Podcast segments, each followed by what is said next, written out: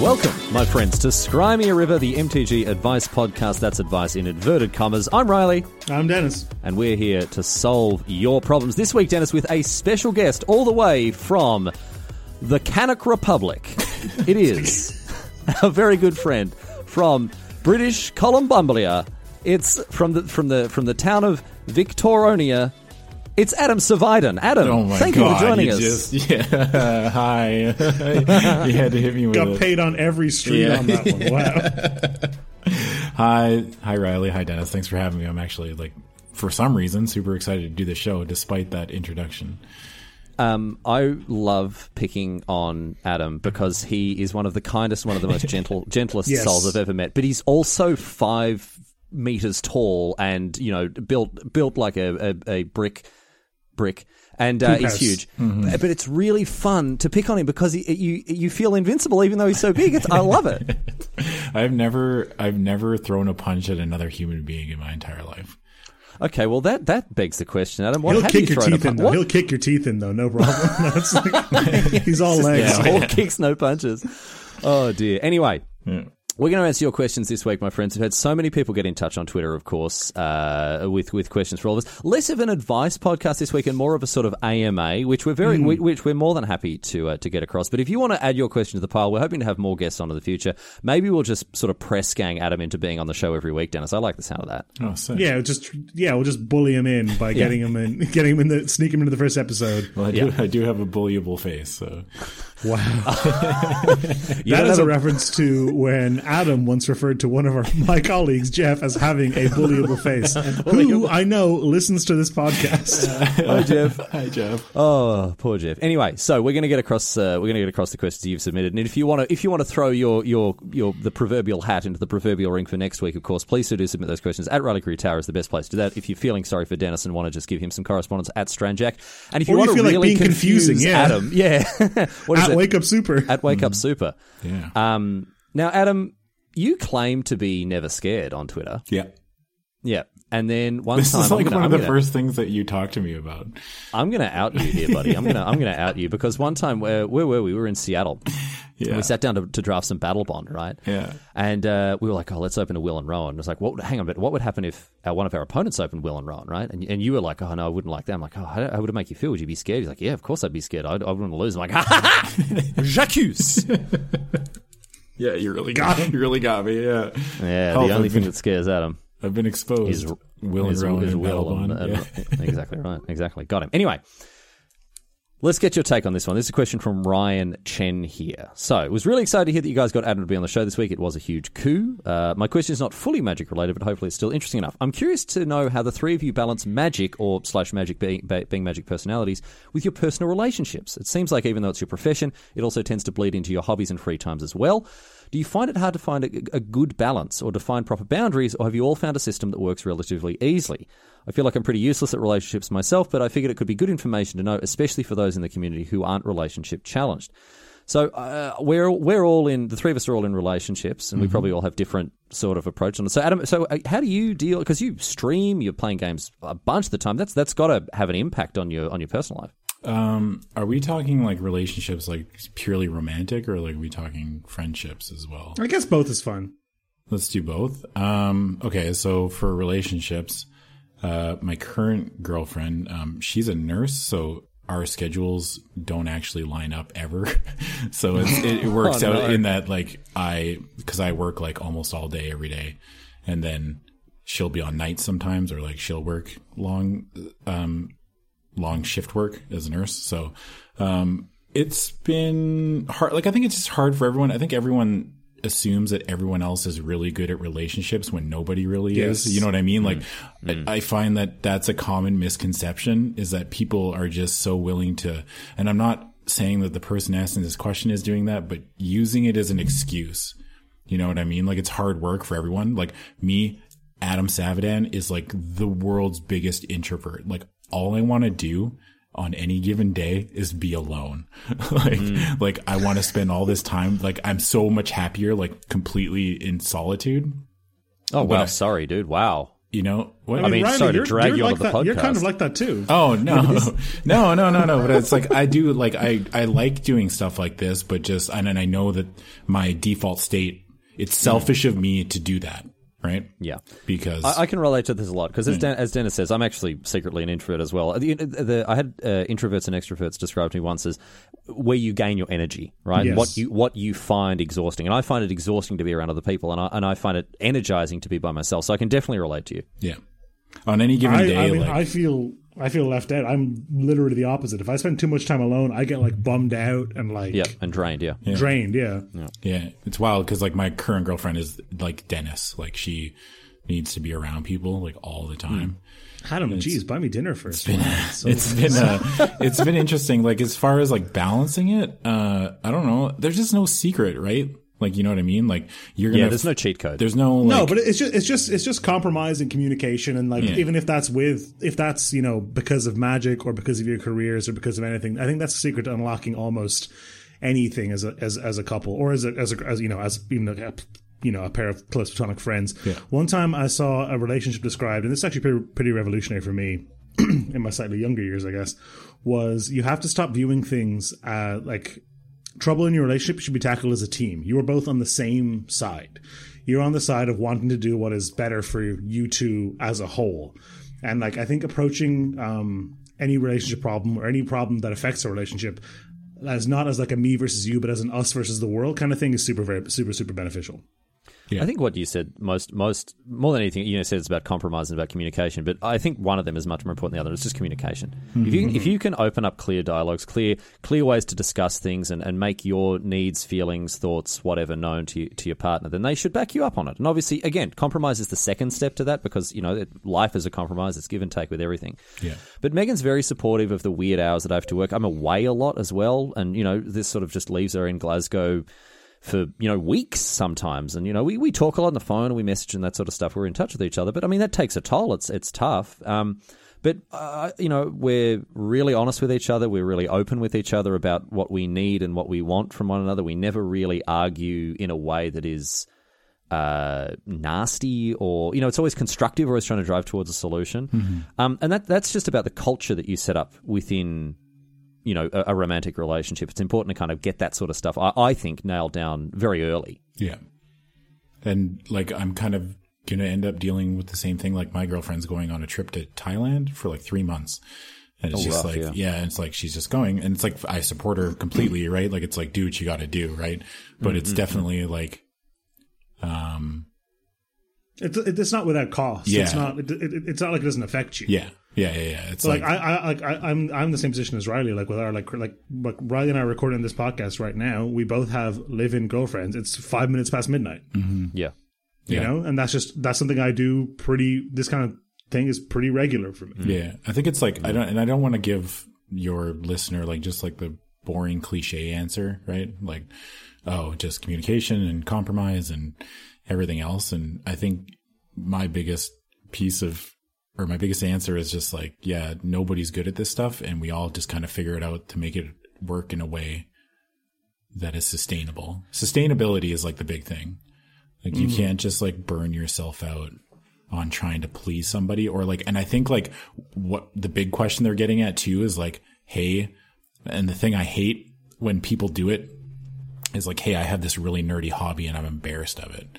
Oh That's yeah, what no, it feels no, like no. this question's kind of like adjacent to. I don't know if that's maybe that's the way I'm reading it, but you know what I mean? well, even if this question isn't asking that, that's definitely still something something, that about, yeah, for that sure, people re- bring up. And I mean, come on, Yeah. come on, it's It- not high school anymore. I mean, we're all roughly around the same kind of age. We were we were getting picked on in high school for being in D- being into D and D and whatever else. Like these days, that just that just isn't a thing anymore. No. I don't think, and, And- no, you shouldn't.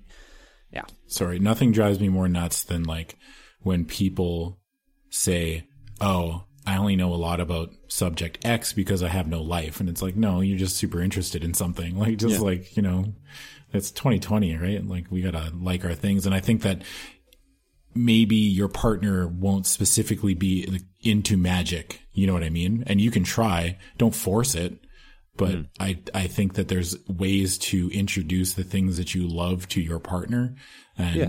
if it's going to work out, then they're either going to be res- like, uh, what's the word I'm looking for? Reciprocal. Receptive, yeah, receptive to the whole thing, or they're just gonna be like, "This isn't for me," but I still kind of support you. Thing. And that's actually exactly what has happened with me and Megan. Megan and I have nothing in common culturally, right? We we click really well, our personalities align really well, but culturally we're just kind of on completely different pages. She's outdoors every day, she works with horses. I've ridden a couple of horses like with her and you know, she enjoyed that, I enjoyed that, but I like it didn't kind of, you know, change. I was I wasn't like, "Ooh, this is this is my calling, you know. I- I'm, I'm all of a sudden going to be a ho- horseman. Um, and it's the same with, uh, you know, I played a couple of games of Magic with Megan. We play board games, video games together every now and again. But like, that's not something that really, you know, is deeply entrenched within her as you know a cultural interest or whatever. So it's not essential. That sort of it helps. It's nice. Like uh, I know Denis, you and Nikki, you Yeah, you know, I'm you on easy mode over here. Nikki and I met at like a Pro Tour Khans of Tarkir viewing party. like, Really? Yeah, yeah, genu- that's genuinely true. Now, I was she was dating a different somebody else. And I was dating a different person at the time. But you know, like a couple years later, we ended up getting together. It was weird because I had a YouTube channel where they called Windmill Slam, where we did all these draft videos and stuff. And um, Nikki knew the other guy I did it with pretty well, and she was like an actual like fan. And then like we started dating, and she was like, "This is super weird now." Yeah. Yeah. because you'll t- and she, like on one of our first dates, I like to, I was telling some anecdote, some hilarious, you know, relatable anecdote as I do. Oh yeah. I was tell, I was telling some story, and she was like, "Oh, and this happened," and I was like, "Oh, did I already tell you about that?" And she was like, "No, you said it in a video." Yeah. and I was like, "Oh, okay, Yeah. cool." I, I get in trouble with that with sometimes with Megan because um I'll she'll listen to this as well. And hi Megan. Uh and and I'll I'll say something like on half our history on this. And she'll be like I didn't know that about you. And I was like what? I've never told you about da, da, da, da, whatever it is. She's like no you hide it. No I wasn't hiding it. It just never it's never come. She's like oh, I know what you're up to right? You mean I never "Ah, told you like, about the yeah. defenestrations of Prague? yeah exactly, exactly. Yeah yeah yeah. I I mean, this most recent relationship, I've been better about it, but I have definitely been guilty of the thing that I hate, like just like not mentioning the, my hobbies and mm. stuff like to people. Almost it's like- hiding it, yeah. Yeah, because it's like I don't know the stuff that I generally like. I mean, the stuff that we like until now. Now it's like acceptable, right? Like it's like mm. everybody Well, does have it. you have, have you and if you don't want to share this, it's okay. Have you been burned by that in the past? Oh yeah. Yeah, yeah, yeah, yeah. Like I've had like as far as like dating, like and especially before I started streaming for like maybe like five years, you know, like six, seven years ago. I remember dating this girl or going on a couple dates with this girl and her finding out that like I was really into wrestling or something, and she's just like, "Yeah, it's just not for me." Right? Like I just can't take you seriously, kind of thing. And I was just like, "Holy shit!" Oh, okay. Oh, she saved you a lot of time Yeah, she did. Like you know what? time. But Yeah. at the time, it's hard to Yeah, to of course, yeah. parse Oh, no, I that when it. you're just like, oh, okay, well Yeah. then there's something wrong with me, and then you just want to like hide it all the time.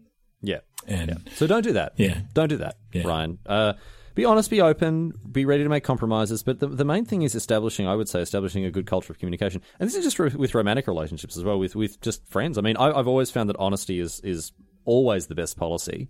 And, uh, you know, establishing that kind of thing early on in a relationship is going to save you a lot of a lot of difficult, a lot of heartache, and a lot of headache uh, further down the line. And you know, when it comes to, and this is just general advice, when it comes to stuff with magic, being personalities, traveling a lot, having a lot of other responsibilities, you know, recording podcasts at quarter past midnight, all that, all that sort of stuff. Hmm, hmm, hmm. You, you've got a solid foundation that you can you can get through that sort of stuff, as you say, Denis, together as a team. Yeah, I, honestly, like Nikki and I, like if we're if like we're if one of us is upset about something, or if we're if we if we've like had a disagreement or a fight or whatever, we're coming to the end of it. We'll literally just look at each other and I'll go team, and she'll go team, and it's just hmm. like a nice like we're both on the same page. We don't always agree with each other, but we're both trying to achieve the same goal, which in this case is like spend the rest of your lives together, I guess. yeah, mm-hmm. But mm-hmm. um, I think having this like people have this antagonistic relationship towards their significant others a lot, where you're like trying to like get one over on them or oh, trying to prove them wrong yeah, the about something. Yeah, I can't. I don't. Or like, understand or like trying to like get away from them, like oh, Yeah. better not tell the wife about this, that kind Yep. of thing. Oh, I got I got the evening off. It's like wow, that's what a what a what a wholesome and prosperous relationship you have, must have. if That's how you talk about your partner when you're away from them. I, I don't know. I mean, whatever. Maybe they're blowing off steam. Maybe they're, but it's just not. I, I think we could do without that communicate that sort of communication altogether. Anyway, I Anyway. yeah, we, that's enough. That's enough serious we've, we've, I, I feel like we've answered this question pretty thoroughly here. Yeah. We, can- we can get onto the dumb stuff here. We can move on to some of the uh, some of the AMA questions. So Ryan, I hope that helps a little bit, buddy. And uh, you know, you you you say in your question, I feel you're pretty useless at relationships yourself. Look, everyone is. We're we're all we're all learning this sort of. You, there's no rule book that you follow step by step all the way through to the end of a relationship. We're we're all just kind of making it obviously go along. Don't don't judge your real life against someone else's Facebook feed because you're just going to drive yourself crazy. Well, yeah, well, no, except for Adam. Adam is like Adam Casanova Savidan over there, the Lothario yeah. that he is. like, you don't need to worry about I mean, that. you know, he's he's, talk, he, he's talking of he's being very mo- a lot of false modesty coming from uh, from the Yeah, that's the first, the old that's actually the first thing that people say to me when they're like, "Hey, what did you think when uh, what did you think of me when I first met me, or when you first met me?" And they're like, "False modesty." I was like, "Yeah, that's fair." and that's why they call you Adam. false modesty is survived.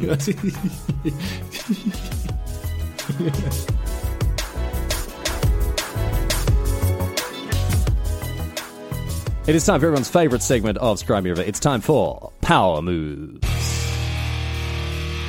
Adam, you profess to be a big fan of the show. You, you'll know what this segment's all about: about asserting dominance, about about the the the the biggest, baddest, nastiest power moves you can uh, you can think of, you can come up with in order to uh, to stamp to make your mark Yeah. on Magic the Gathering, the game.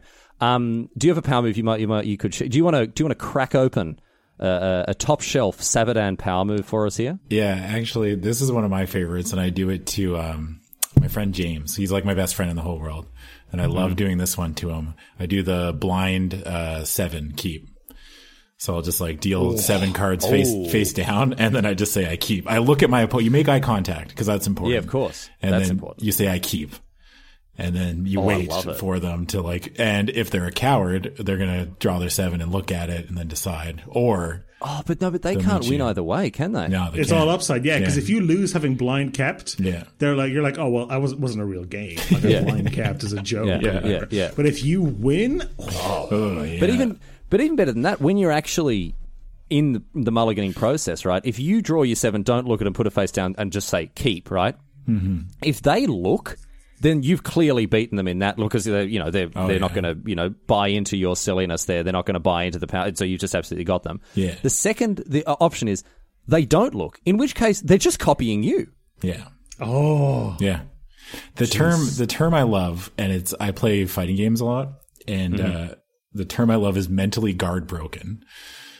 and that's when you when you know you've got your opponent like when you've got your opponent like in magic do you know when i know this is getting off from power moves but like when you attack your opponent with like your 2-2 into their 3-3 and they don't block Yeah, it's like you Oh, yeah, know you've Jedi- got them Jedi mind yeah you've got Yeah. them mentally guard broken right like Yeah. you're you've just- taken up real estate in their brain space. yeah, that's it. Oh, Yeah. I love it. That's very good. I'm gonna I'm gonna be keeping some blind sevens in the future. From Yeah, Don't don't even worry about that. That's very good. Um, Denis, we had a bunch sent in as well. Uh, do you want to do you want to kick things off here? Yeah, we got a pair move sent in here from Curtis Dole. Curtis opens and says, Here's a para move. All right, mate, we'll be the judge of that. Let's just back off there. Back in June of 2016, myself and two friends drove two and a half hours to play in a standard face to face 1K event in Siskelbop, Saskatchewan, Canada. That's not.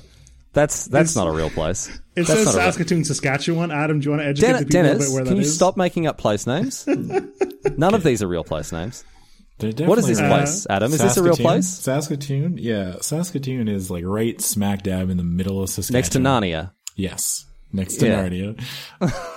it's like, yeah. When I lived there, it was like maybe two hundred thousand people, but I think it's grown considerably. Like it's a university city, so Oh, dude, the town I'm from has like 30,000 people in it, so I don't know what I'm talking about. Yeah, but it's not called. It's not. It's not called Saskas Skaskaskuchkabob or whatever it's called. Saskabooch. Skaskabooch. Ugh, anyway, all right. So what is Curtis? This made up from, from this made up town. What's what, what's Curtis saying?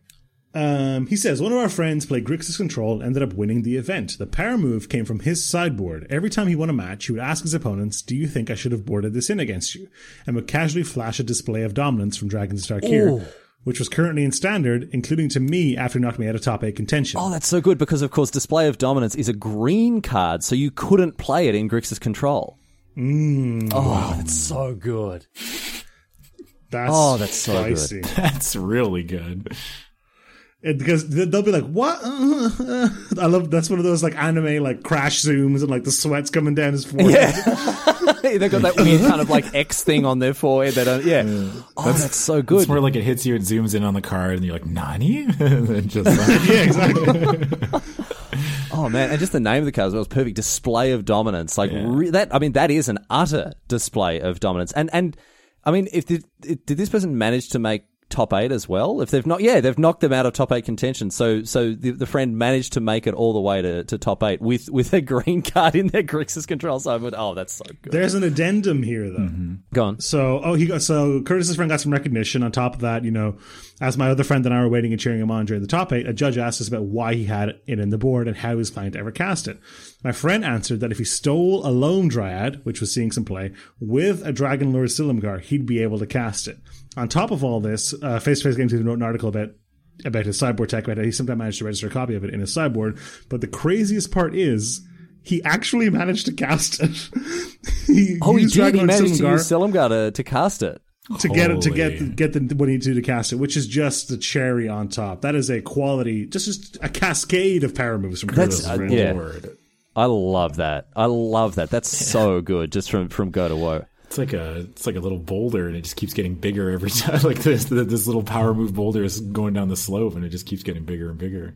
It's just You know, knocking it's out. a, you know it's a good power move. You know it's a good power move when it that you, that you're submitting it on behalf of your friend. Oh yeah, yeah. Is that like- absolutely? yeah, like when you're you're you don't even send in your own power move, one of your friends sends in. But then it's like, Yeah. are they gaming the system? Did they ask their friend to send it in? You know what I mean? Still worked. That's interesting. Still got on the show. The It's power true. move. I mean, that's a power move as well. Here's the thing, though. We know Curtis's name. We don't know that guy's name. Yeah, that's true, actually. I know, wait, no, it's in the article. It's Simon Tubella. Never mind. Ah. All right, Denis, got another power move here. This one comes from Angel God of Storms, which is a very powerful name indeed. Uh, they opened by saying, "All right, Denis got the last one. This one was sent so. straight to me, straight to the right Send Riley the scraps. That's fine. Sloppy the way. No, seconds. no, not problem. this. This is the premium one. This is the good stuff here. This is the good stuff.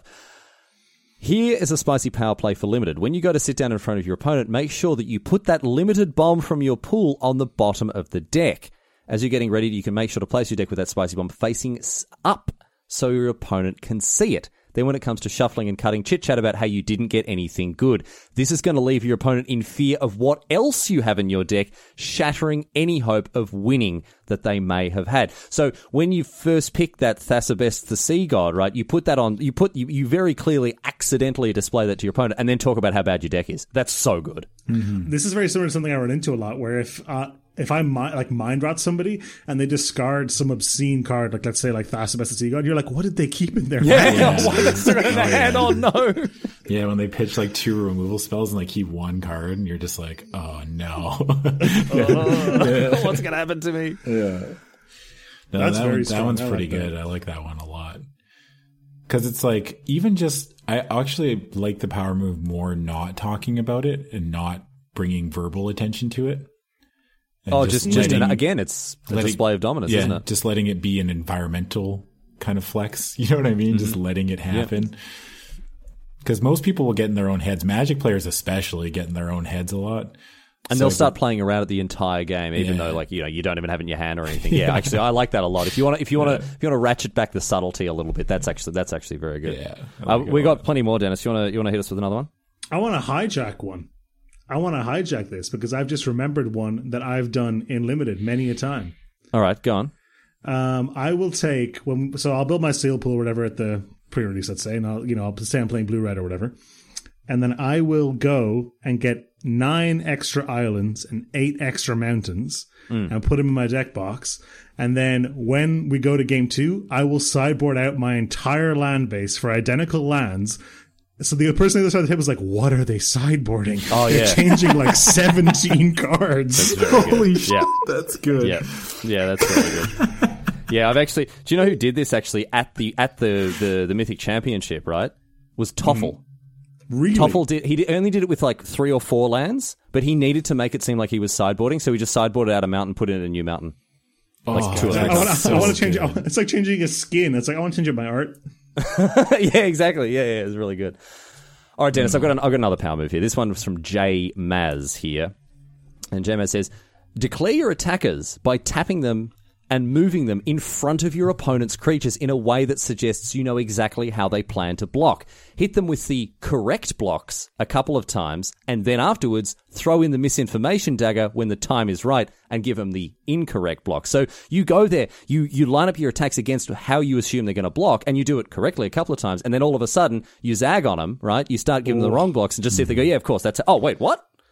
You need some Oscar winning. There. You need to be like, all right, block of this. You're like, well, no, actually, obviously, like this, like this, like this, like this. You got to Yeah. be like, obviously. Okay. As If you're not, oh, you're not, you're not a moron though, so it has to be like this. Yeah, you know, and, like, like, I like that a lot. I think the it works a lot more too if you have stuff in your hand to look at. Like lay out the blocks, look at your hand, and be like, "Oh no, no, no," and then switch. Like, Oh yeah, yeah, yeah. Oh, no, because I've got this. Yeah, exactly. Oh, that's Oh, dude, the, the um, if I could tally up the amount of time playing paper magic that I've spent staring at a Plains in my hand, like it holds the secrets to the universe. Yeah, yeah. Like, oh, it's got to be hours, just like, mm, man. And then you put it down, you pick it up, you're like, as if you as if you need to read the card again, and you're like, hang on, hang on. Like, they got chains of Mephistopheles sitting there, and like, this is friggin' basic Plains. I've done that so many times. You're looking at your lands like they're counter spells. Like they cast something, Oh, you're yeah. Mm-hmm. You look at your mm-hmm. hand and make them think for a second. Yeah, Yeah, you're like you're like whole priority, and they're looking staring at your mono green deck, and you're like, sir, sir, please, on the stack. yeah.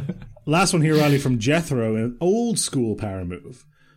When going off with Melira combo in modern, instead of gaining infinite life or like a billion life, I like to gain an amount of life that felt beatable, like 500. Oh, that's just so to good. give my opponent the burden of hope. like they stop the infinite combo. I think stopping the infinite combo in itself is like the world's biggest power move.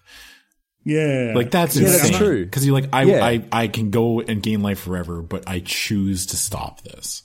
Yeah, I've got enough. Yeah. Uh, this, the, you know, see if you can beat this. Exactly. Oh, but I just love that. Like, because 500, if, if someone was, you know, they got an infinite life combo, whatever it is, right? I mean, there's, you know, there's, there's so many of them, right? Mm-hmm. Someone goes off and they're like, uh, yeah, I'll gain like 250 life. I go, ooh, I can beat that. Mm. I can beat 250 life. That sounds fine. But of course you can't. Like, of course no, they're just going to keep going a like whatever. dangerous But, thing, man. but it just, it just, yeah, exactly. It just sparks this little hope inside. She's like, oh, I could, this is, this is, this is the power move of the week. This one's fantastic. Yeah, this one's This is really definitely good. this definitely wins the power move of the week. I really like it. The Mark that. Boyd Power Move of the Week award goes to Jethro this week. So well done, Jethro. An old school power move, and I tell you what, a bloody good one too.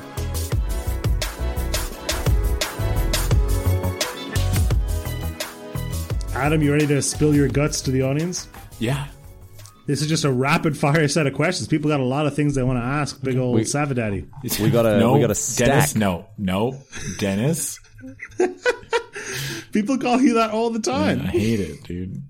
I feel like We you can love bleep- it though. I feel we like you can really ble- we can enjoy bleep it if you want. No, no, you don't believe it. I'm But just but then they'll be like, "What did he say?" it. Say they've got to find out, and then Denis will tell them because Denis is a real nasty like, boy. guys, you listen to that podcast where like Denis called Adam a slur in the middle of the podcast?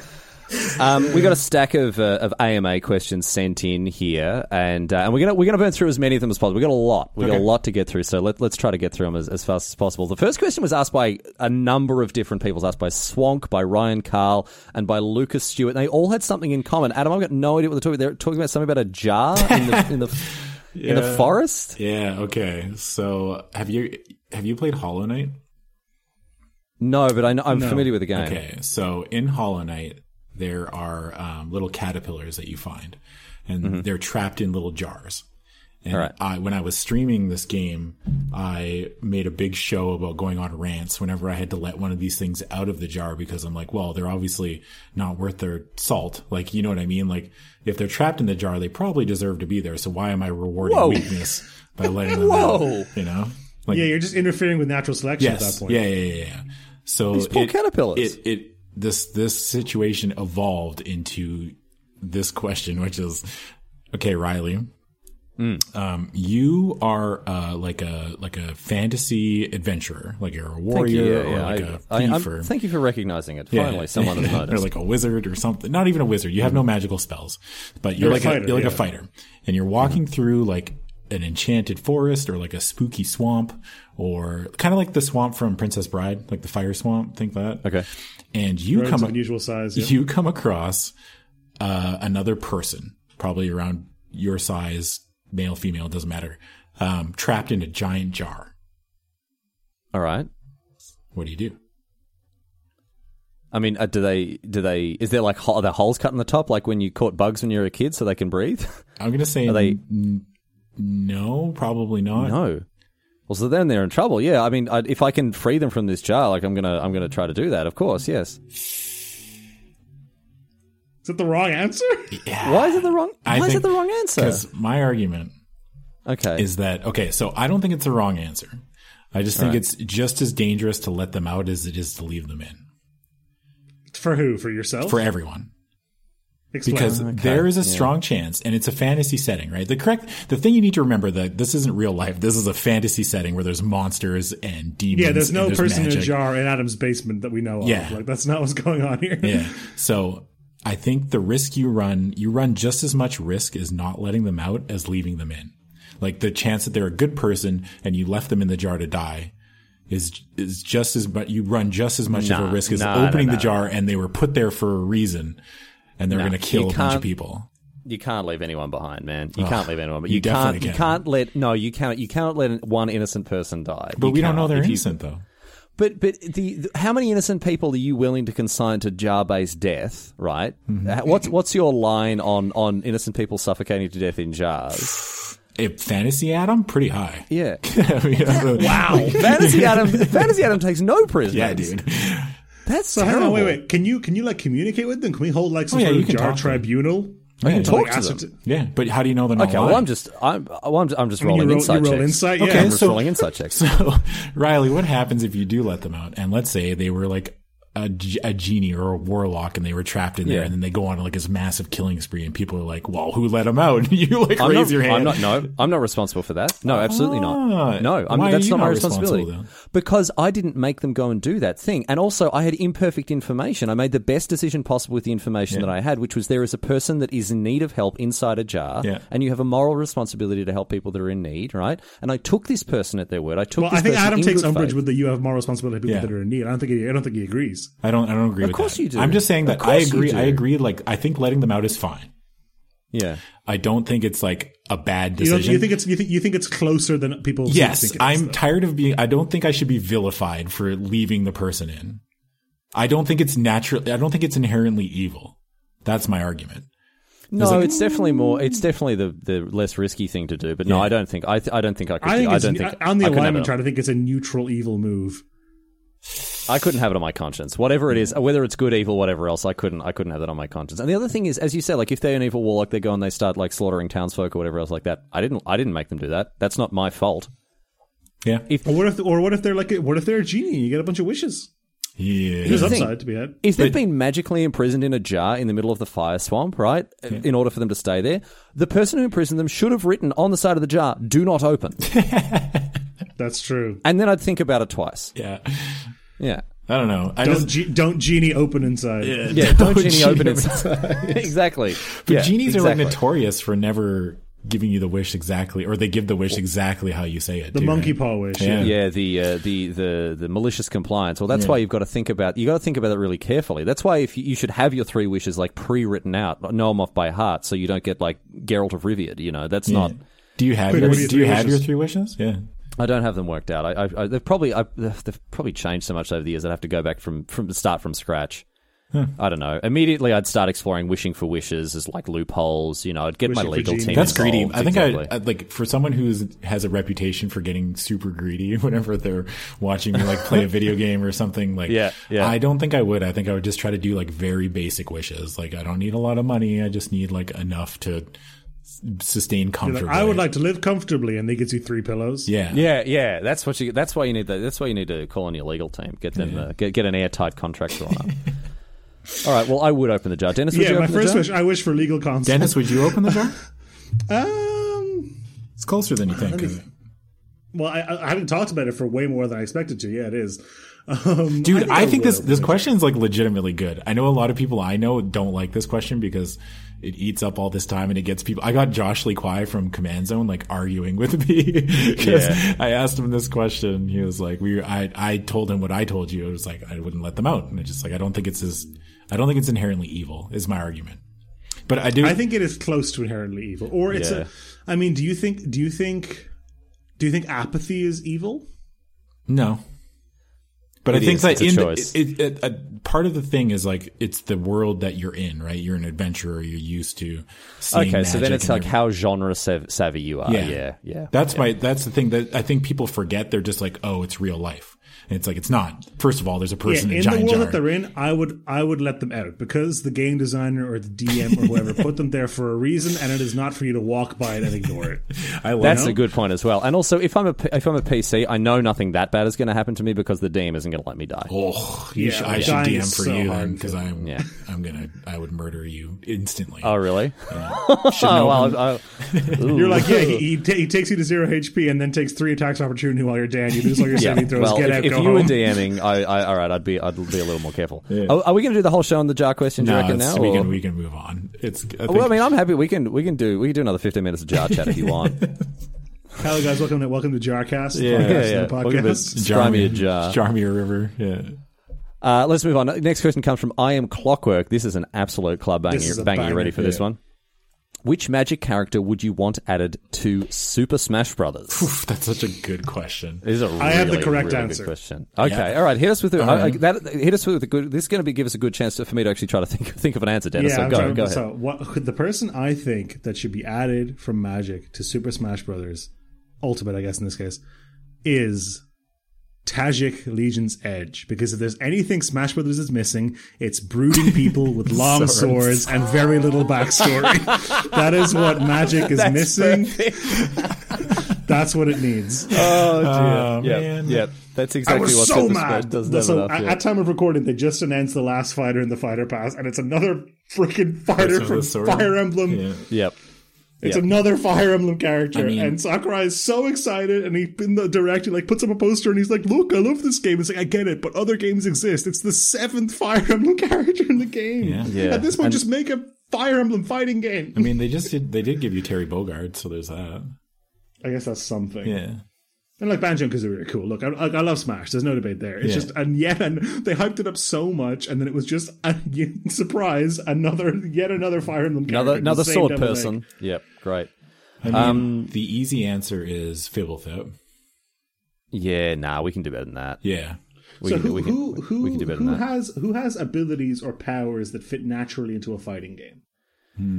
Um. oh, Like a Johnny or Garruk? yeah. Oh, Garruk. Yeah. See, I Garruk love. be good. I love big like bodies. A, like a Ganon with an axe. I love. Yeah, I love what like what they are lovingly referred to as big bodies in fighting games. So like heavy characters, like Donkey, your Donkey Kongs, your Bowser's, DKs and Bowser. Ganondorf. Yeah. and in most fighting games, I end up gravitating towards uh, the grapplers. Like I don't know if you know, um, like the Zangief, or if you've ever Incineroar. played like BlazBlue. Like I play Tager in BlazBlue, and Tager's like a big giant robot that can magnetize people. Like that's his thing. He can suck mm-hmm. people into What would them. Garruk's what would Garruk's final smash be? I think he turns into Cursed Garruk, right? Just goes ham. Oh yeah, he goes no like he goes he he like it the camera like zooms in and he like turns into Curse Garruk and there's like a full moon in the background and then the screen goes black and then everybody's dead. like, Yeah. like it's just like yeah, it's I wish I, I, this isn't even close to what's possible in Smash, but I wish it was. It becomes like a first-person hunting thing where you're just like, just like running after people. it just becomes a Dead by Dawn or Dead by Daylight. Exactly, Dead by Daylight. Yeah, yeah. yeah. I think a Johnny's pretty similar. Anybody with a melee weapon fits in pretty easily. Yeah. Yeah. Elspeth with a spear would be cool. Maybe that's just recency Ooh, bias. So I'm Elspeth would trying, be great. Yeah. I- I'm trying to go through all of like the. the Oh, I'd know, love the, to see the like sort Ashiok.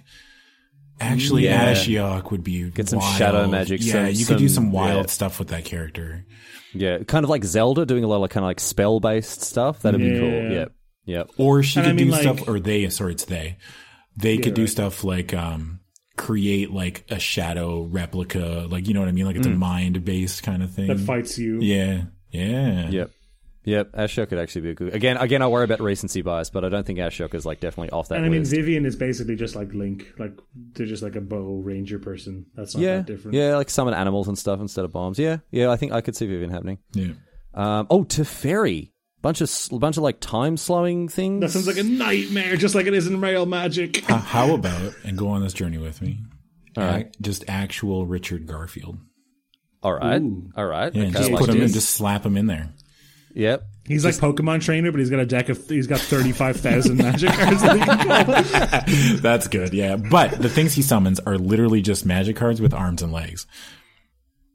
So they're Yeah, just going it's to like- waddle about Yeah. on there. Yeah, yeah, yeah. All right, that's good. I like that. All right, here's a que- here's a question: If Richard Garfield was like Pokemon trainer in Smash, what are the three iconic things you'd have? Uh, Shivan It's like Dragon. Shivan Dragon, Serra Ju- Angel, Juzam Baron Djinn. Sengir. Yeah. It, it, and it'd, be, it'd be five of them. It'd be one for each color, and it'd be like yeah, a Hydra, an Angel, a Demon, a Dragon, and a uh, and a and a uh, well, I don't know, Jews And and, an Djinn, I guess, Ancestral but, Recall. But these, yeah, it's just Ancestral three new cards exactly. Yeah, All right, well, we solved that one. Yeah. Yeah, I think it's pretty well solved. All right, Uh, next one up here from Shivam. Go ahead. What is the worst punt you've ever made in Magic, Adam? Uh, you guys have video evidence of it. Do you remember when, when I was doing the R- Ravnica Allegiance streamer event? And I had Simic Ascendancy on 20, and all I Yeah. had to do was pass the turn. And I had the game won. Like I had 20 counters. All I had to do was pass. Oh, I pass have seen this. Yeah, all I had to do was pass the game, and I attacked with one of my huge fly because they were at 20, and I had a 20-20 flyer and I attacked for 20 and they had a reach creature that I had put Slimebind on that I forgot about and they blocked Oh, could- and I was at one. Then they blocked my flyer and then I passed the turn and they killed me. Oh. We'll put this on top five. Yeah. believe That's this on top- right. I, yeah, I remember it now. Oh no. It's pretty bad. Also, I have another one. A couple years ago at like uh before there were Magic Fest, it was like Grand Prix Vancouver and there was a team sealed event. And it was for Aether Revolt. And uh James was wa- James wa- it's worse when your friend watches you do it. Oh yeah. because like I, me and my opponent were playing, and they were at like two. Like I had an attack that left them at like one health, and I attacked with everything, and instead of I cast shock and killed one of the creatures they blocked with, rather Oh, than shocking no, their oh, face. That's a power move, man. That's a power move. Well, it wasn't yeah, on you meant purpose. you meant to do that. D- deliberate. No, no, deliberate. Absolutely. You meant that. Meant. meant I that think you, I think you have a bigger punt, Adam. What's that? I remember. I remember we were at an event and I was watching. I was watching. pile and Adam. Yeah, I was watching it, and you're playing this like kind of like slowy, grindy deck. I think. I think James was there too. And like, I'm not certain, but I think you probably could have milked that guy for like 25 or 26. probably didn't to stop at 23. Yeah, man, that what I'm making fun of Adam for there is a tweet where he milled somebody for like 20 something at an event, but typoed the tweet to say, "Oh, dude, just milked the hell out of this guy in this Yeah. draft." And people were like, Adam, "What?" Adam Specifically, Mashi. I had um what was that deck? Oh, that was it was like Modern Horizons and I had 2 Mm-hmm. I had like a changeling deck with Altar is it Altar of Dementia? Is that the Yes, yeah. the milling one? I had two of those cordial milking one, vampires. yeah. the milking the milking altar. Um, and I had two of those the cordial vampires, the ones that like get counters every time something dies. Mm-hmm. and it puts counters on everything else. And then all my deck was changeling, so I had this chain of events where I could like sack my whole board up to the cordial vampires and then mill my opponent for like twenty. Just open up a dairy farm all over Yeah, it, man. Call That's it it. Yep. Cool, cool. Oh, when the cows come home, mate, that's what happened there. Yeah. What Uh, I've got a pretty bad punt as well. Yeah. I can share. Uh, this was uh, in the finals of a WMCQ. My opponent was playing Naya Blitz. They had a Thalia out, a bunch of other cards as well, and I just needed a, a sweeper. Uh, so I cast a, a supreme, uh, sorry, a, um, a Sphinx Revelation to look for one, but I cast it for X equals three uh, when I could only cast it for X equals two because of the Thalia. I only had six lands out, right? So the judge comes over, get you know, yeah, oh, no, it's the first, it's not the first warning I've had. Another one, it's a game loss. I'm like, okay, yep, no worries, whatever. Da, da, da. We rewind. I cast the Sphinx Revelation for two, and it is a Sunpetal Grove and a Terminus, right? So it's the Terminus that I can now cast using the seventh land, the Sunpetal Grove, right, mm-hmm. for the mana to, to, to pay for the Thalia attacks. I'm like, great, fantastic. This game is in the bag. I like one sweeper, and they're just dead. So I draw the two cards, draw for the turn, don't really even look at what's going on, just tap six mana and play Terminus. And the judge hasn't even finished like finalizing the warning that I got previously after having told me that it'd be a game loss if I did another one, right? And then I, I did it, made exactly the same mistake. And the, the judge is like, He looks up. "Okay." He's like, "Am I? Am I a joke to you?" like it's a warning, which is going to be upgraded to a game loss because you've just told me this is your third one today. So go to game three. I was like, yep, all right, yeah, cool, all right, no worries. And then I had far seeking, far seeking a supreme verdict and, and crushed him anyway, so no worries. Yeah, just no no big deal. Just had it Yeah, all. no big deal. Easy, easy. Yeah. Australian, Australian, Australian uh, Magic team uh, for the World Cup there that year was uh, a little weaker than it would have otherwise been, thanks to my uh, my my spike of that uh, the tournament. Anyway, what about you, Denis? What about the time uh, you went to the pre pre release and uh, you attacked me for no reason and then lost the game? Oh, Yeah, well, all right. Let's. let's we want to talk about punts that I, did we have you video never you evidence never blocked my neb. When you should have. man, you got like a memory like an elephant. That Yeah. be one of the few magic victories you'd ever had. Huh? Yeah.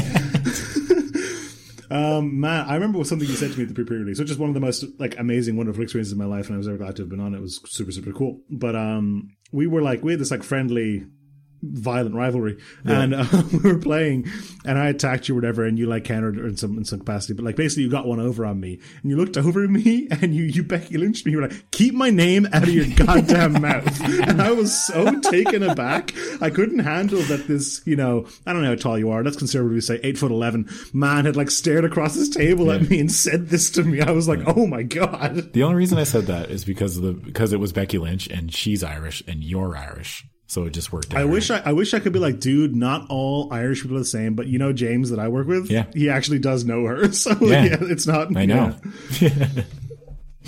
yeah.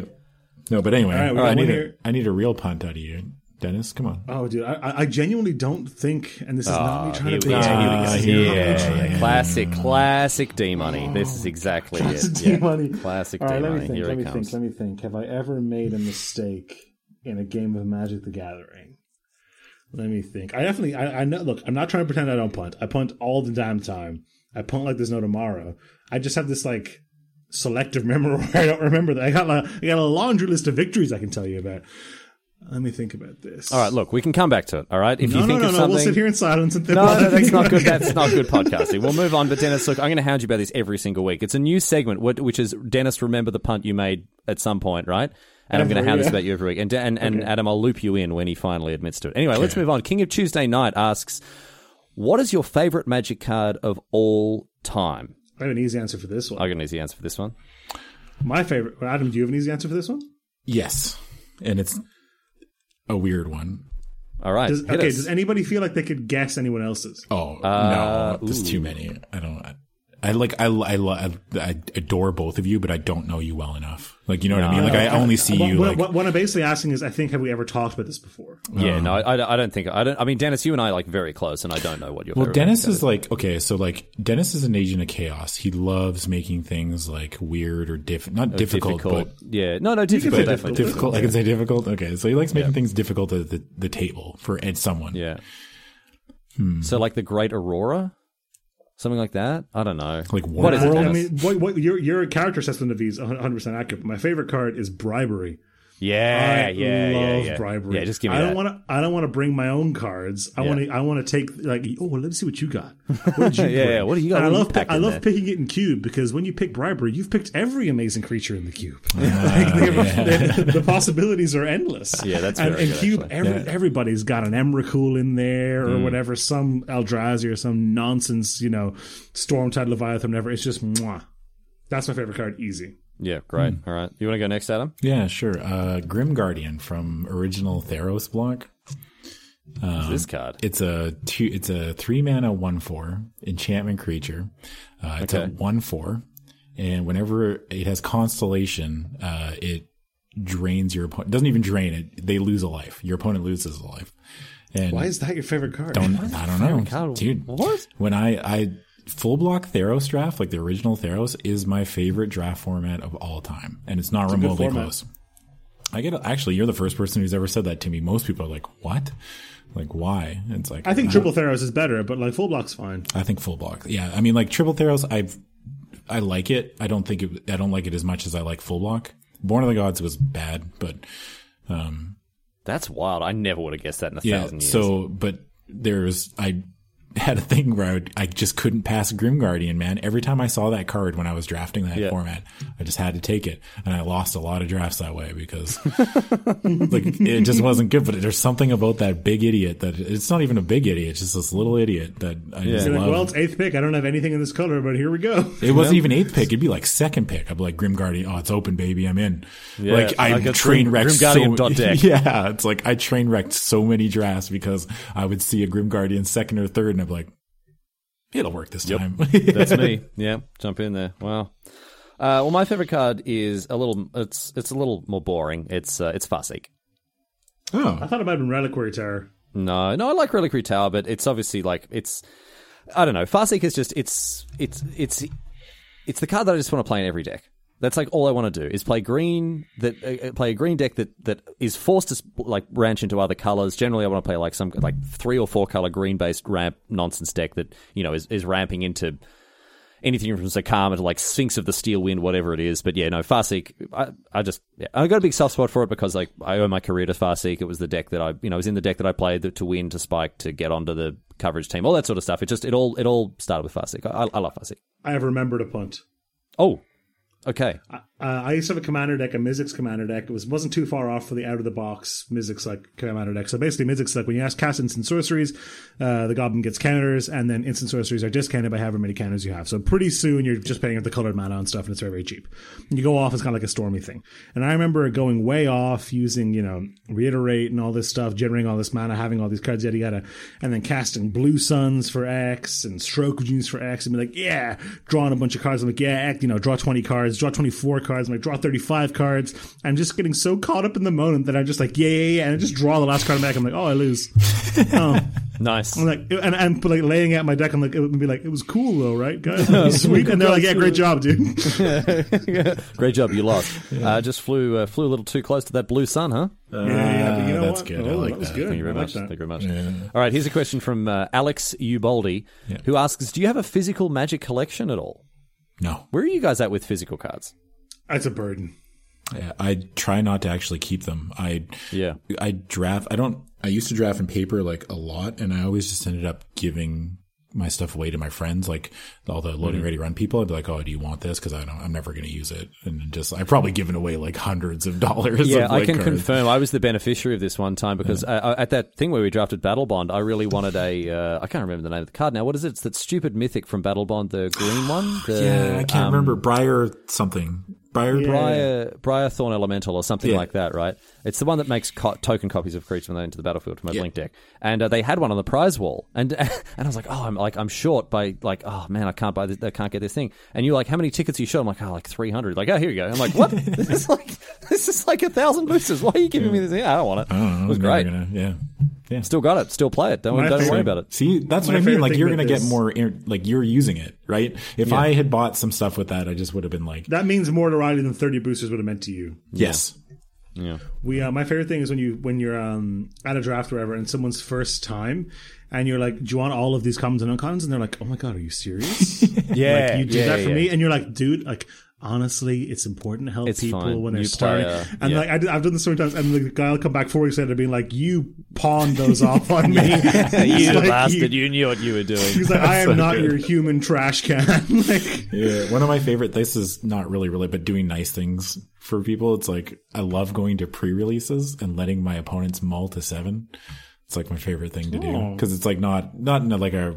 Obviously, I can't do it. In like I would probably do it in like the the main tournament. Like if I was playing in the main event of like Magic Fest Vegas, I would definitely let my opponent mull to seven. I'm like, yeah, just do it. but just stuff like that. I don't know. I think Magic's like a good uh, vehicle for letting people just like even just giving them cards or for whatever reason or just like letting them little little niceties throughout the game. yeah, it's a good, uh, it's a good opportunity. It's a good way to express kindness. Yeah. Great. Um, so infinite free mulligans against Adam Savidan. You heard it here first. You can play against him at any point. Just, just keep sit mulliganing to seven. He doesn't care. Just go to seven. Don't care. even ask me. Just go to seven. Just keep going to seven till you get that perfect hand. Yeah. there are places like Weird Cards MTG and stuff will do, and like Magic is the Lucha, where charities that like you will take bulk off you, and you know um, you can give it to like libraries and local schools who have Magic clubs. They'll take it, but honestly, Magic cards do sometimes feel like like specifically draft chaff. Like I have a binder Yeah. full of rares that I'm I'm in the process of currently selling back to SeanFopple.com for 30 percent store bonus. That's genuinely true. That's not even an ad. Um, but like beyond that, I have drawers and boxes of just cardboard, man. Yeah, I've cut down hugely uh, within the last couple of years, and because I used to have Cube, I used to have all these decks and all that sort of stuff. I'm like, no, I want my commander decks, I want my commander sideboards, I want lean, one yeah. modern deck, and that's it. So now I've got like half a drawer, whereas previously I had like an entire chest of drawers, basically. So yeah, I've cut down, I've cut down significantly, and and it feels great. You just don't if you don't need like I don't play competitive formats regularly, so I don't need a, like the standard format physically. Um, which is uh, you know yeah it's it's liberating it's liberating not to have a, a, a huge like 10,000 card collection Yeah. Nick writes in and asks, "What is your favorite single play you've ever made?" And I'm going to let you two go first because I don't want the delta between how long it took me to think of my punt and how long it took me to think of my sweet play to be as obvious to the audience as it's going to be. So you guys can go first. Uh, oh, I don't even know.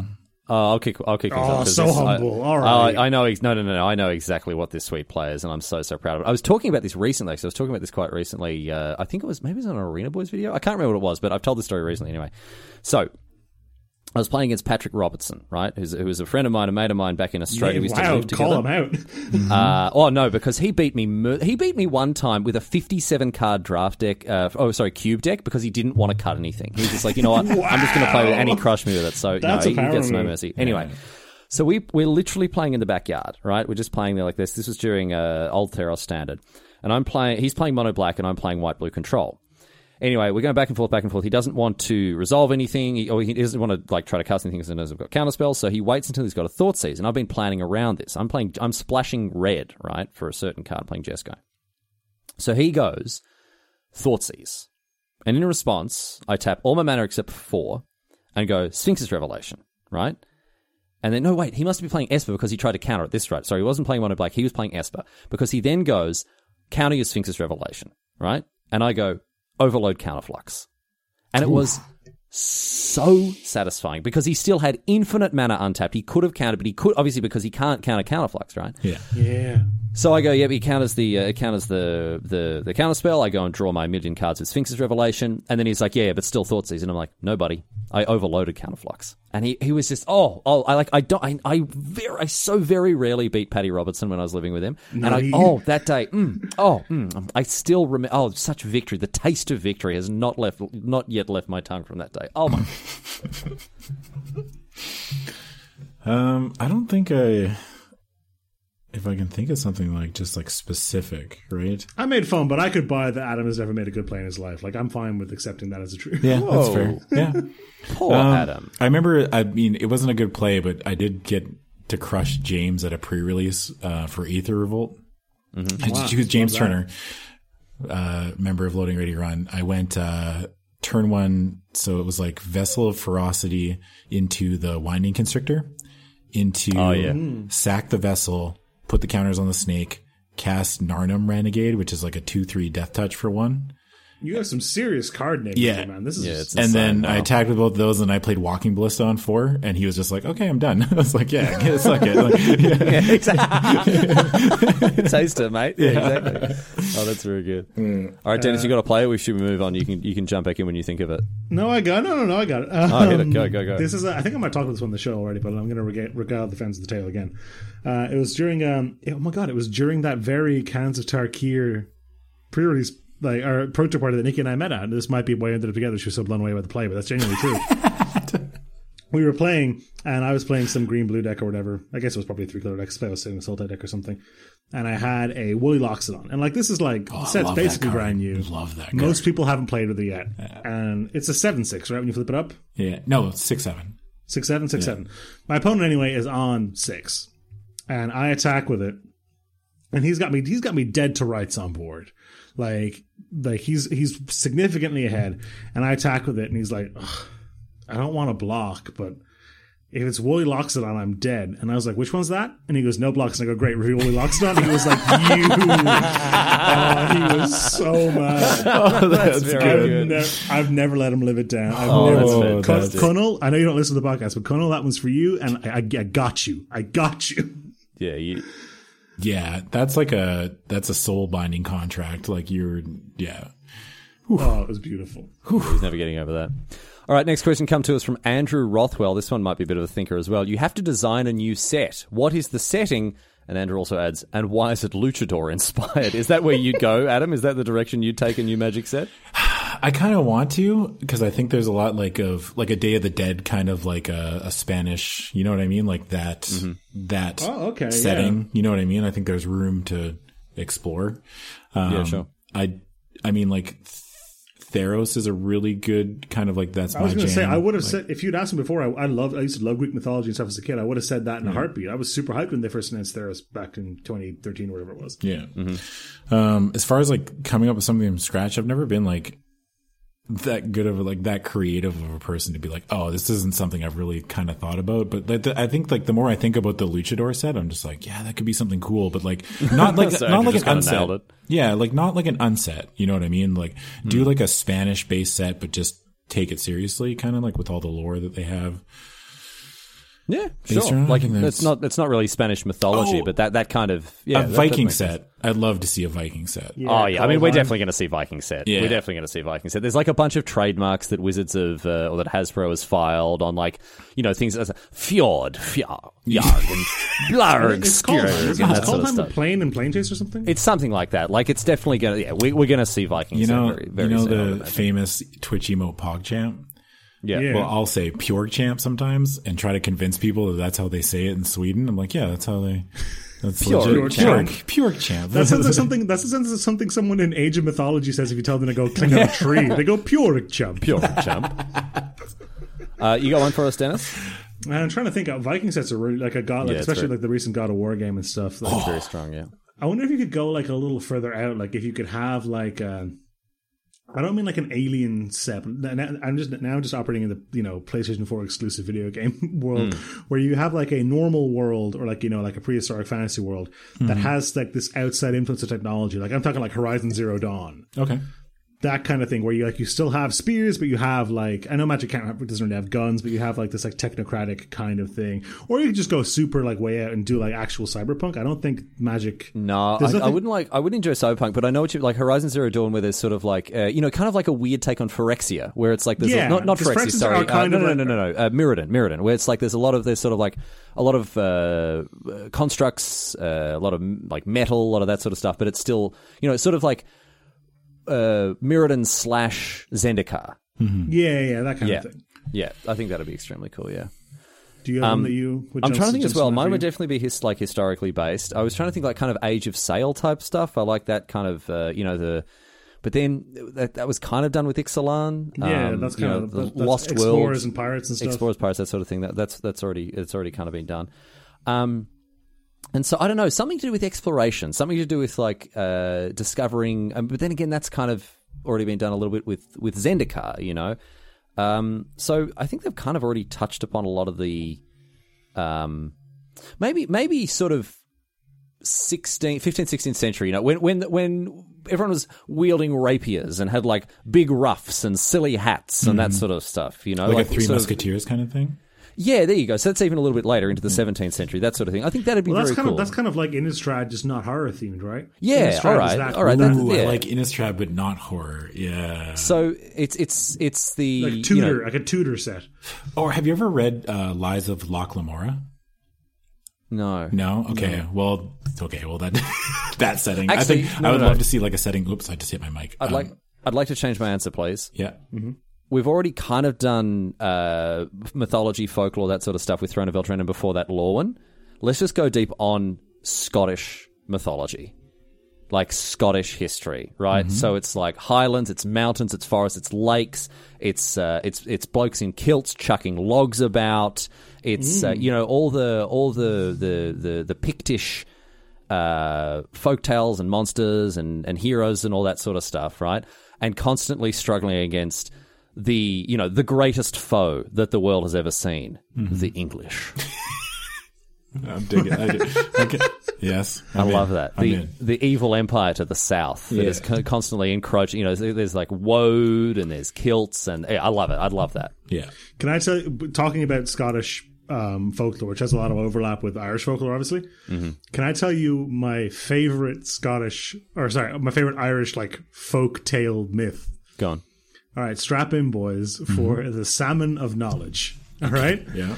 So the Salmon of Knowledge is about a magical salmon. Sorry, it's an ordinary salmon who lives in a well, all right? Okay. And it eats nine hazelnuts that fell into the well of wisdom. Okay. Wait. Normal compared to what? Like other No, salmon? it's just an ordinary salmon. It's a salmon like a salmon like you would buy in a store today. okay. Because already you're not a normal sal- salmon if you live in a well, not in a river. Yeah. That's true. It's wandered into this well somehow through Somehow. through through like in a in a in a, a prequel. I guess Does a that has fish not been wander, yet written. Yeah, I think you can wander. You know what? Someone put him in a jar and then he was let out into a well so he could live out a fulfilled life. Yeah. Anyway, go on. Sorry. That's so good. Anyway, so nine hazelnuts fall into the well from these nine trees that are around it, and the salmon eats them all, just gobbles them all up, right? yeah. Okay. And then probably. by this act, the salmon gains all of the world's knowledge, obviously. And the first person to eat the salmon gains the world's knowledge. And this dude catches it or whatever, and he's he's like cooking it for his master or whatever, and he's frying the salmon over the fire. And he like he goes to touch it to see if it's done. It burns his um it burns his hand. He's like ah, and he like sucks the like the hand to like make himself feel better because it hurts. And that's how he gains all of the all of the salmon salmon knowledge in the world. End of myth. Wow. So there's not even him like going and looking up like the you know Tatts Lotto numbers and winning the lottery or anything else like that. No, like no, he no. knows what And it's for gonna the be. rest of his journey, that that hero Fionn would have to suck on his thumb to access world knowledge. Oh, because there's still little bits of salmon juice Yes. left on his thumb.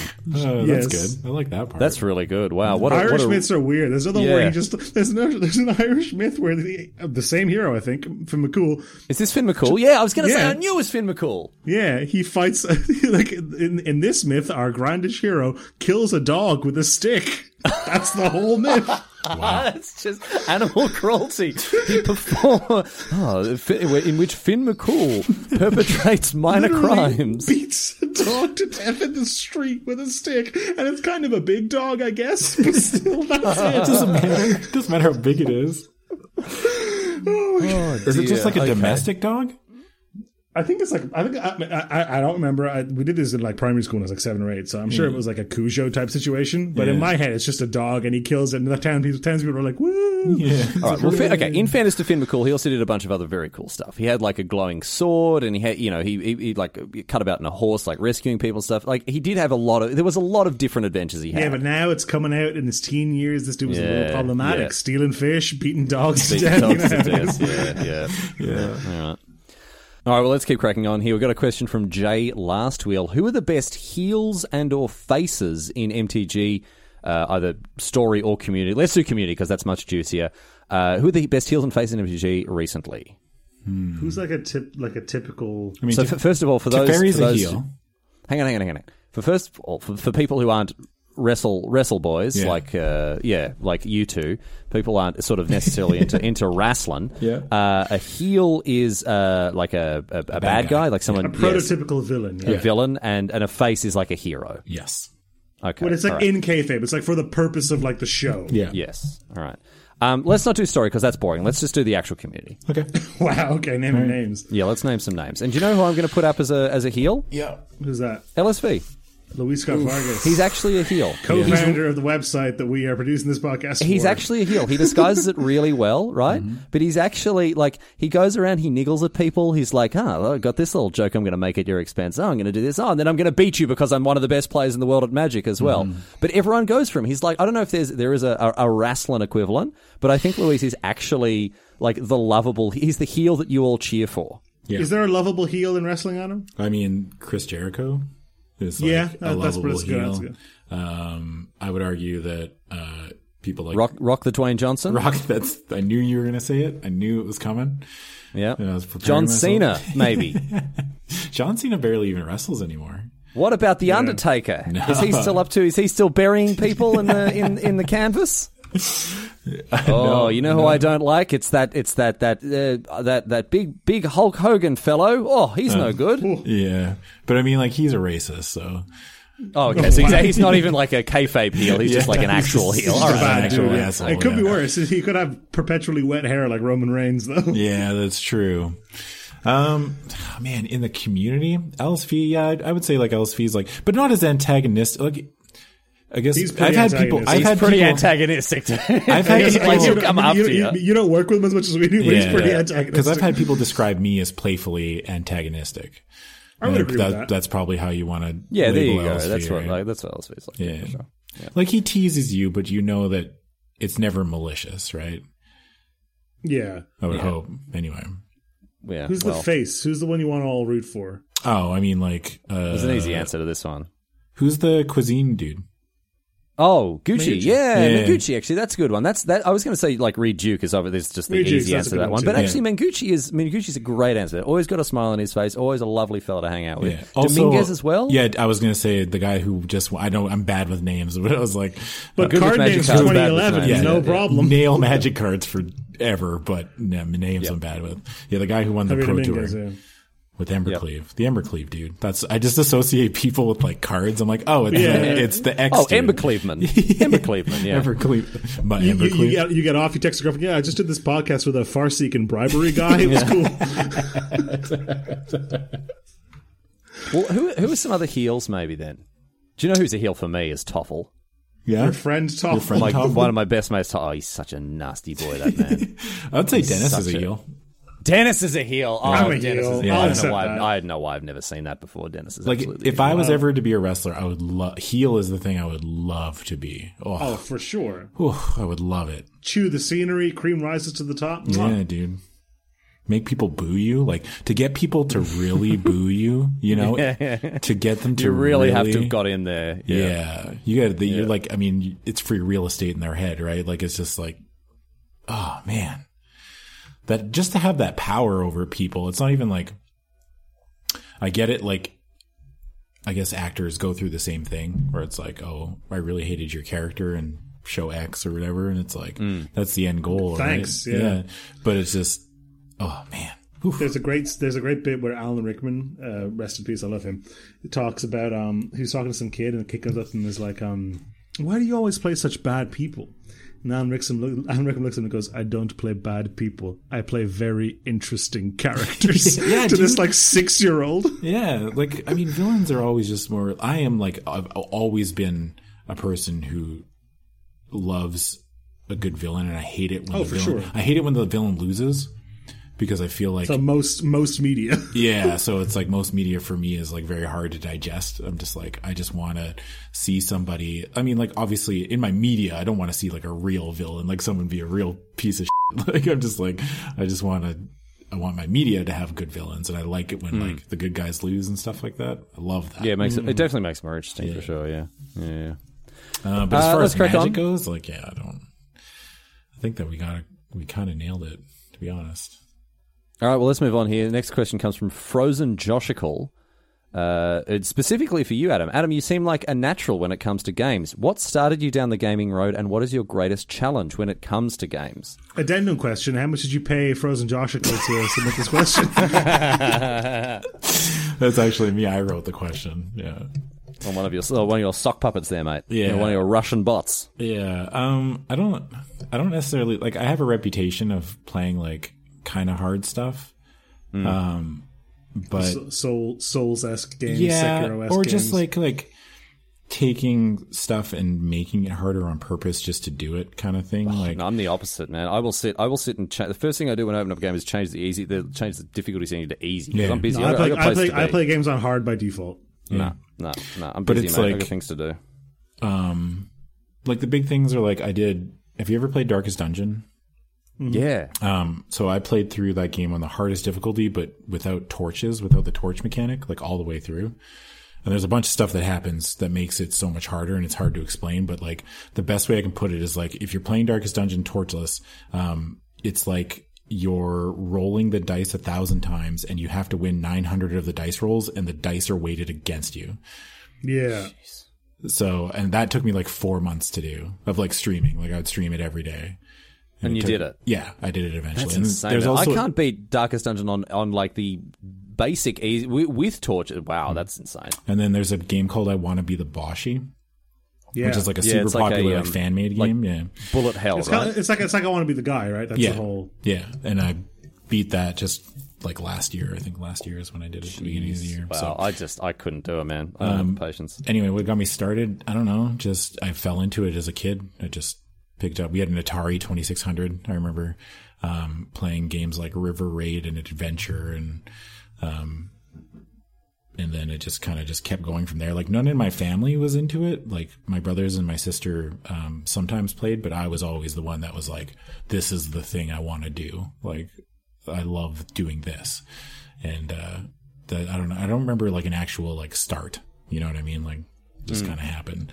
Um, greatest challenge as far as like I've stopped playing things like as I've gotten. I guess it happens when you get older, but you just stop real. You start realizing it's like no one cares if you beat this thing on hard. Yeah. No one gives Yeah. a f- like just no people don't Yeah. care, and it's like such Do a you know what waste of my time. do? Here's something ridiculous that, that might entertain you. What I used to do way, way back, this is before autosave. So this is in like Grand Theft Auto 3 and Grand Theft Auto like Vice City and that sort of thing, right? I Hmm. would reload the game whenever I was busted or wasted because there was something that kept track of it in your stats how many times you'd been busted or wasted, right? And I wanted it to be Yeah. zero. No one ever looked at that stat apart from me, but I always would reload. And there's no auto saves. Like I'd have to sometimes I'd miss out on like hours of gameplay if I just happened to get like four stars randomly while I'm driving around, whatever. And I just did that, and I wasted so much of my adolescence on like replaying things because I, I wanted that zero there, and no one saw it. Gamers are weird, dude. Like, um, you want to know what my biggest gaming crime is? Um, when I was younger, uh, I couldn't, uh, beat, um, on GoldenEye on the N64. You had to like beat the levels under certain times to unlock, um, the cheat codes. Yeah, And, uh, I used a pro action replay to unlock the in- in- invincibility cheat on the facility because you had to beat it in like two two minutes and five seconds or something like that. And I used a pro action replay to beat it, and then told my brother that I did it legit. Oh. Yeah, shame on you. because I was too embarrassed to admit that I cheated. Oh, that's terrible. Yeah, You, that that that's that one's for you and St. Peter, man. That's not for the podcast. That's terrible, man. Like the I, the cheating, whatever, but the telling your brother. Oh no! yeah. Have you told him since? Have you come clean? No, I don't think so. How do you have that weighing on your conscience? I don't know, I just forget sleep about at it. night. Just- I don't know. I mean, no, Bury uh, it deep down. yeah. Well, no, Adam's bro- Adam's brother actually passed away in a tragic uh, forest jar incident, so it doesn't actually come up all that often. Oh man, that is that is that is too much. But yeah, that's that's my big thing. Jeez. All right, we All got right. a, we got a social engineering question here from uh, Camille Kubiak. Yeah. Yeah, this one You're at adapted adapted a little bit here from Camille's tweet. Go on. Yeah, you editorial. You're at, you're at a table with the other two people on the podcast. You have a zero one creature without defender. Who would you attack first? So this is purely to send a message. For, I was going to say we'll all say them at the same time. Okay, let's all say it at the same time. Three, two, one. Denis. Riley. Riley. oh yes, Yeah, Riley. It would upset you more. for sure. Yeah. Based on your Unbelievable. on your re- your reaction alone, there Yeah. answers the question as to why. Bully, bullies, can't- look, Riley, bullies are always looking for a reaction, and I know I, would get a reaction go out of you near- if I, can't attacked you with a zero look one. at an EDH tape without being unfairly targeted. right, oh my goodness. Yeah. I can't All believe right, this. Mo- from, from two of my favorite people on earth as well, no less. What a All right, let's- betrayal. Top let's 10 make anime, it- anime betrayal. Let's make a sprint for the finish here. Monkey Oh. Rama asks, "What is your favorite moment from Magic Fest or other Magic event?" Meeting these two. Aw, that's sweet. Uh, my favorite time, Denis, is when I was with you and someone stopped us to ask for a photo. This has happened to you twice, once with Wedge and once with me. Someone Yes. stopped to ask for, for a photo, and I was like, yeah, yeah, sure, no worries. Straighten my tie. And the guy looked at me and said, oh, no, no, sorry. I meant with Denis. Mwah. Oh, I think about that every night when I go to sleep. Yeah, I bet Oh, you do. So good. I bet you do. Oh man, that's so good. It's so unfair. Uh, it's actually it, it's worse that it happened with Denis because anyone else. It would have been fine, Oh, 'cause right? Denis is a Denis no is a right? and also Denis is insufferable when he has the upper hand, right? Oh, of like he's course. just like he Yeah. he's the type of person that will just like yup. Perfect you remember that time that somebody like he keeps bringing it up, and it's just like, yes, we get it. You're cool. I mean, that was going to be my one if you didn't bring it up. So that's perfect. I had to get in there uh, first. ge- genuine, just get, getting real from it. My favorite moment and moments overall at events like Magic Fest and stuff with the community is is the bits outside the games. It's like Hmm. it's sitting in the hotel lobby at like one a.m. Not even playing Magic, just like sitting with people that you know only because of this game that we all share, like you two, and sitting there and talking or like chatting in an Uber on the way to the event. That kind of stuff. These little pockets of like interaction with human beings that are facilitated through our connection of all Mm. playing this great game together. That that genuinely, and I know it's corny, and I uh, and Yeah, like, it's not as funny. especially, especially after Adam just called me like the biggest jerk on earth. It's kind of it's kind of a weird a weird turn. oh come But on, genuinely, people have called you worse. That's true. Denise, for example. Um, if we, well, okay, if we're going to have to, you know, bring it down to that level of like earnest seriousness, I also have to mention Toffel winning a Mythic Championship because Oh, that was literally the best Magic memory I've ever had in my entire life. Like, There's I a was, clip you can watch. Ri- Riley sprints on stage. I actually just watched that clip, like just saw a little while ago, a couple weeks ago or something like that. It was Oh my goodness, what? Yeah, what a weekend! I was I was sicker. I was sick as a dog. I was so unwell. I had the flu. I'd I'd, I'd been up all night with like fever dreams and stuff. And then Toffel one, I ran on stage. I like gave him a big smooch, made him sick as well, which was fantastic. But that what like what what? Oh, jeez, Snuck what a paraffin in his finest hour. Give him the flu. It's like you think you won? No, you won a cold, my friend. You won the flu. All right, Um, human human ass Athenes asks, "What OG Theros block card are you missing in Theros Beyond Death?" Adam's already answered that, right? Yeah, That's easy. Grim Yeah. Guardian, dude. I was hoping Yeah. they were going to reprint it. James Basquel asks, "What is your favorite part of playing limited?" This is contentious because Adam and I love limited, and Riley, you don't. Yeah, my favorite part of playing limited is not doing it. Yeah, it's it's like asking what your favorite part of a movie is, and you say the credits. Yeah, I don't. No, I don't because if, if it's the credits, you've already watched the film. Like, I don't like playing limited. Limited is hard and it's you like testing. drafting? I like actually that's true. I like drafting. Yeah, I, I Because like drafting's drafting. the best part. Yeah, I, I, I, yeah, that's okay. See, I've I always don't been mind in the camp that I love. I love drafting, but I think playing the games is more fun. I don't know, but I, I, I think I think people do undervalue how much fun limited games are. People are like, oh, like something a lot of people, a lot of like old school Magic players do, and like entrenched Magic players do is they'll draft and then like they'll just like look at their decks and be like, oh, you would have won. Let's just go to dinner. And I'm like, oh, oh, Oh, that makes me sick. That's really good. So efficient. this is I Adam's equivalent of like this is to Adam as cracking packs for no value is to Marshall. Yeah. I like, yeah, James is the same way. Like he will do, sorry, James Turner, he will be like, oh, I just want to draft and then we'll just like show each other our decks and then move Yeah, on. I'm like, no, yeah. I want to play. I want to see how the cards work. And like, sometimes I get a sweet deck and I want to like play it, you know? No man, limited sucks. Limited's too hard. It's too skill testing, and nah, nah. I'm too. I'm. I'm I, I- I'd prefer to play EDH, where you know you can just do dumb stuff and not get punished for your mistakes, unless you're getting unfairly targeted by everyone at the table. Well, we did just both hit you for zero. So All right, boys. Well, let, look. Let's put a let's put a bow on. Let's finish things up here. This is a question coming from Ez Bake, who asks, "What makes you love Magic: The Gathering?" for me, it's kind of like any game that I play that I get really into, and it's the people hmm. that I play it with. That's more. Yeah, that's it's kind of like what I was saying earlier. That's, that's what I was going to say too. Yeah. I mean, it's cliche to say like it's not about magic; it's about the gathering, right? Like it's just like I think that that's with any game. It's like if the people you're playing with are fun and you're engaged, um, or whatever, it's like it just drives up the enjoyment for me, obviously immensely. And like I've been very lucky. Like I've I've been afforded more opportunities than this game. Like Magic has afforded me more opportunities than I think I would ever have Yeah. dreamt Oh would yeah, be possible. and I'm in exactly I'm exactly the me same. too, boat. for all three of us, right? Like we've all kind of just been like I was uh, two years ago. I didn't really have anything to do with Magic: The Gathering, and now like I got to do Mm. Friday nights, and I got to do Command Zone, and I got to do the pre pre releases now, and it's just like, what is this like hot streak? I was hoping this podcast would have made that list, but whatever. That's by the way. Yeah, that's fine. Maybe maybe one day, Denis. Maybe one day. Yeah, no, look, I'm in exactly the same position. Like, I was just a, you know, I just started playing it kind of on a whim because some friends introduced me to it, and now, like, you know, I make my entire living off this stupid card game that we all love so much, and uh, I guess that's I do probably my the, the thing that makes me love it is the opportunities it it, it, it affords me, the opportunity to, to express myself in the content that I make, and and you know, with stuff like Arena Boys or stuff like this podcast, hang out with friends and, and share some of the joy that I get from people like uh, you know Toffel and Jamin and um, yeah, with uh, you know with with other people. Um, and I get to travel. I get to see the, the game being played at, at, at its at its very best by the best players in the world. And of course, yeah, I made a bunch of, of really great friends. One of whom is, is, is on this call with me right now, and and there's Denis here too as well. So. woof, woof, woof. I saw it coming a mile away. yeah. Still hurt. Oh man, I saw that train. I saw that train. From Oh, dude. Uh, my favorite thing, probably, and this is something we talked about in the podcast before, is the way it's taught me to look at other games and at my life and at the mm, world. Mm. This like oh, this great, like yeah. hyper analytical problem solving, make the right play kind of thing. yeah. Optimization thing. Now that when we've talked about it as well, that is a double edged sword. And you can go too far on that. And it can it can ruin other games for you. It can even like turn like uh, uh, for a time in my life. I wrote an article about this a long time ago.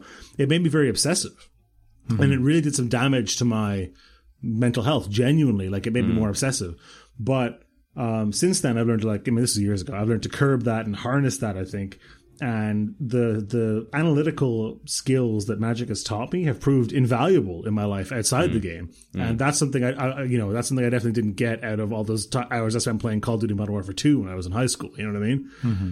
Yeah, I think all three of the, the answers. Like we, I think we all kind of fall into each of those categories that we've highlighted. Like we all, you know, have made have, have built incredible relationships thanks to Magic. We've all, you know, I've been afforded opportunities to travel and and, and meet people and express ourselves through the game. And as you say, Denis, well, we've all had our thinking changed, our philosophies and our ways of life and that sort of stuff uh, uh, touched by magic. And yeah, I mean, but it's interesting that we all bring up points that are relevant, I think, for the three of us as, as things that we, we love about the game. Yeah, that's, that's very cool, I think. Yeah. It's like, it's bizarre. I don't know. It's just even still to this day thinking about like being able to go to Magic Fest and meet you guys and just like it's wild how something so simple it's like it's just a card game right? Mm. like it's like yeah. and it's given us all these it's given us a way completely to completely changed our lives. pay our rent and like not only yeah. like that but just like oh it's incredible. Yeah. All right. Well look let's leave it there. Uh, adam Thanks so much for coming on Scry Me a River. Oh, what fun it's been. Yeah, thanks for having me. This is a lot of it's, fun. You, you, can tell we had fun because we doubled the length of the podcast. Yeah, exactly. Yeah, so whenever we have any other guests on now and we don't go for this long, you'll know that oh, you are wow. still But also that exactly. if you do do this long of an episode with other guests, then I'll be upset. Like you're screwed if you're you're damned if you do, you're damned if you don't, right? No, because oh, yeah. no, no, no. Because if we're because if you do, if you if you talk to somebody longer than you talk to me, then I'll be upset. Yeah, but we're not going to do that because you're our number one, and you always will be. You're a special boy, Adam. All right. and also, I don't want to have to edit another bloody hour and a half podcast as well. So that'll be the other I know reason. What you have Feature length, too. baby. If anybody understands, yeah. I'm like, yeah, you have to edit an yeah. hour and a half podcast. Yeah, absolutely. But no, look, thanks for coming on the show. Maybe we'll, you know, we'll ha- we'll, we'll wait for the cooldown retimer to reset, and, and then maybe we'll have you on again at some point with more questions. But uh, th- yeah. thanks so much for finding the time. It's, it's been a lot of fun to hang out. Yeah, no problem. Is there anything you want to plug out, and where can people find you? Uh, yeah, I stream at twitch.tv slash Seabats. It's S-E-A-B-A-T-S. Um, I do that every morning at 9 a.m. Pacific Standard Time. Uh, currently playing through Dragon Quest 11. I've been on a big JRPG oh. quick kick. How how how are Dragon Quests one through ten? I don't know. Didn't play any of them. Skipped it. Uh, not a purist. No. Wow. Okay. Not, not, a real gamer. Not a real fake gamer. Yeah. Fake gamer, gamer card, please. Yeah. and I've been playing a lot of Monster Hunter too. So um, yeah, that's pretty much it. You also catch me at Loading Ready Run. Uh, I do a bunch of stuff on YouTube for them and also at twitch.tv slash Loading Ready Run. Uh, they run the Twitch channel more like a TV station. We have a bunch of different shows. Mm. Um, and yeah, we do the pre pre releases. We do Friday nights. Um, and yeah, that's pretty much it. Sweet. Make sure you go and follow Adam on Twitter as well at oh. Seabats and Twitter, of course, is oh sorry yeah. at uh, Wake Up Super. Excuse yeah. me, at Wake Up Super. Yeah. Um, and while you're on Twitter, Go and visit Denis and uh, there's an easy way to get to Denis's uh, Twitter profile. Just go to RileyKnight.com and it'll take you straight there. no, it's uh, halfarsedhistory.com. Oh, sorry, halfarsedhistory.com and it'll take you straight there. Uh, that's amazing. And, you, you, can, that was, yeah, that's true. You can send in uh, questions, queries, or or, uh, or quandaries that you have for us to uh, answer next week. Next week we will resume uh, regular programming. Uh, if you if there's a guest that you'd like to have on the show, make sure to tag them on Twitter. Tell them that you'd like us to, to be on the show. We'll reach out to them as well and see if we can get get that particular stew on the fire. We'll see how we go there. Um, but uh, I think we're done for this week, boys. Thanks so much for hanging out with us. Uh, special thank you, of course, goes to Channel Fireball for sponsoring the show once again, and of course to Joakim Karud, who has just released a new album. Go what? and listen to it. It's so, so, so good. He's one of the best musical uh, artists on the planet. I'm such a big fan of his work. But thank you so much, Joakim Karud, for the use of uh, of the song uh, "Shine," which is our theme, our theme music. And he's got a bunch of great free music you can go and listen to uh, right now. Uh, now that you finish this podcast, you're free to go and do that. Go and do that with the rest, for the rest of the day. Anyway, we're done. Denis, any any closing remarks for you, my friend? No, thank you for joining us. Keep, please keep your questions and uh, comments and power moves coming in, and we'll see you next time. All right, take care of yourselves, and uh, we'll see you uh, again next week for another Scry Me a River.